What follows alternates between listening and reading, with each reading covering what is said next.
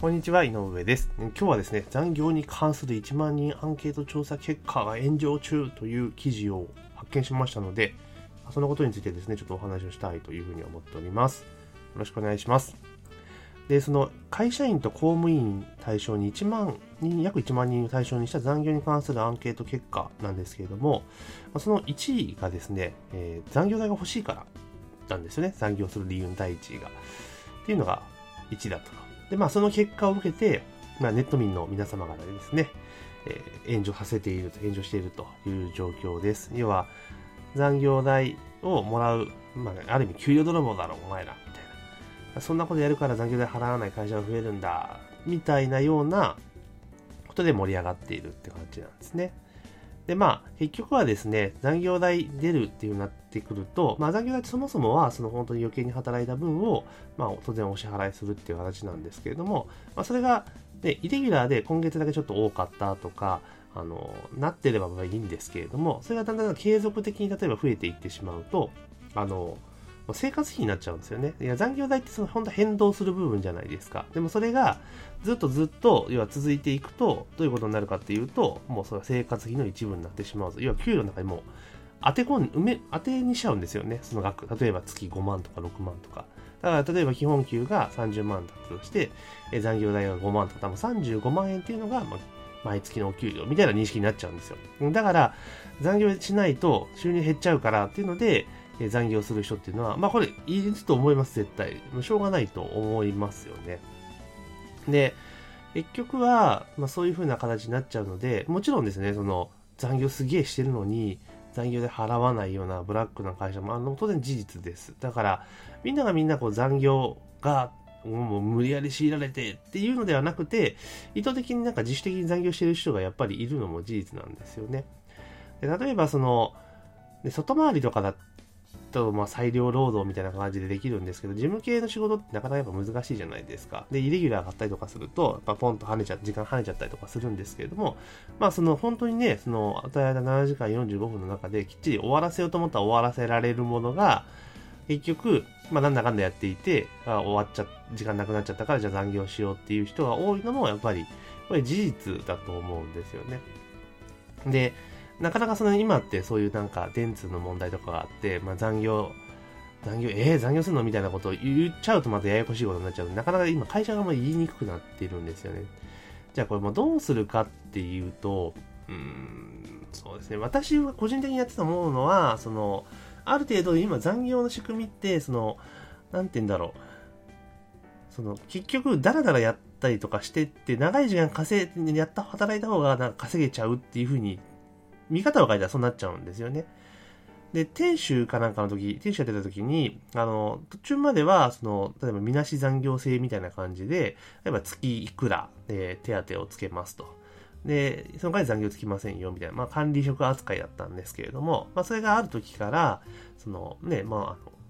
名ばかりの管理職問題が出てきた時からぐらいから、いやいや、管理職じゃないぞと。だから、えー残業した分に関しては残業つけなさいよ、みたいなとことになるんですよね。なったんですよ。で、そうすると、えー逆に言うとですね、その手当分がここそっと減るわけですよね。今までみなしでつけたものがなくなった、みたいになると、要はその分ってこう、なんか働か、残業しないとなんか所得が変わっちゃったぞ、減っちゃったぞ、みたいな話になっちゃうので、まあ意図的にやっちゃう人もいたと思います。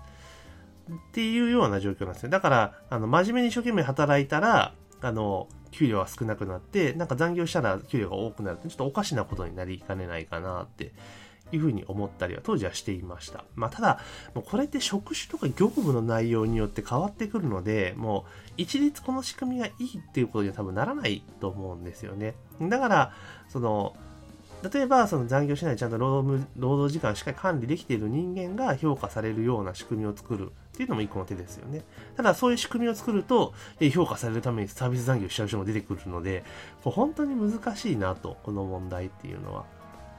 だから一番いいのはその残業する理由っていうのを潰していく。会社側はそういうことをしていくのが重要なのかな。例えば、資料の作り直しが多かったりとかするんだったら、その資料を一発で終われるようにするとか、あと会議体が多くて、なんかその会議のたびに資料のやり替えが発生するんだったら、その会議体を減らすとか、多分そういう仕組みのところからかん、なんかね、変更していかないと、多分今のなんか、その会社全体の流れみたいなのを変えない中で、嫌な残業減らせとかいう話になっちゃうと、まあこういうことになっちゃうのかなというふうに私は思っています。だから、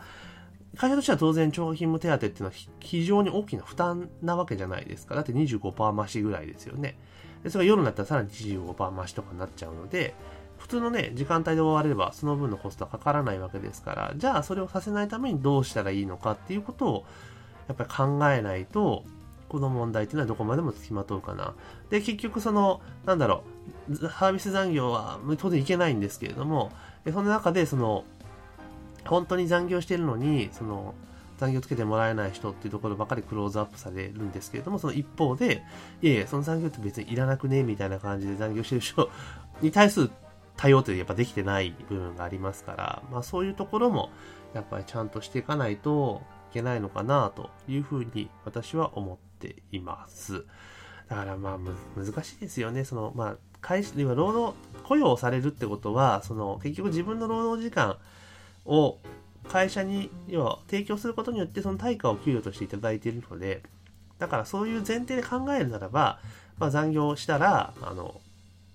ね、その分の費用が発生するのは事実ですよね。ただ、ただ、やっぱりその今のご時世的に言うと、残業したのに、いえいえ、もうちょっと何やってたかわかんないよ、これつけらんないよって、ね、本来言うべきなんですけども、それがそういう形の対応しちゃうと、もう今ってなんかね、変にこう、ツイッターとかね、SNS でわーってやられちゃうと、まあ、そこの部分だけ切り取られて話が広がっていっちゃうので、で、ややこしいことになっちゃうっていうのもありますから、だからなかなかね、今の状況になってくると、この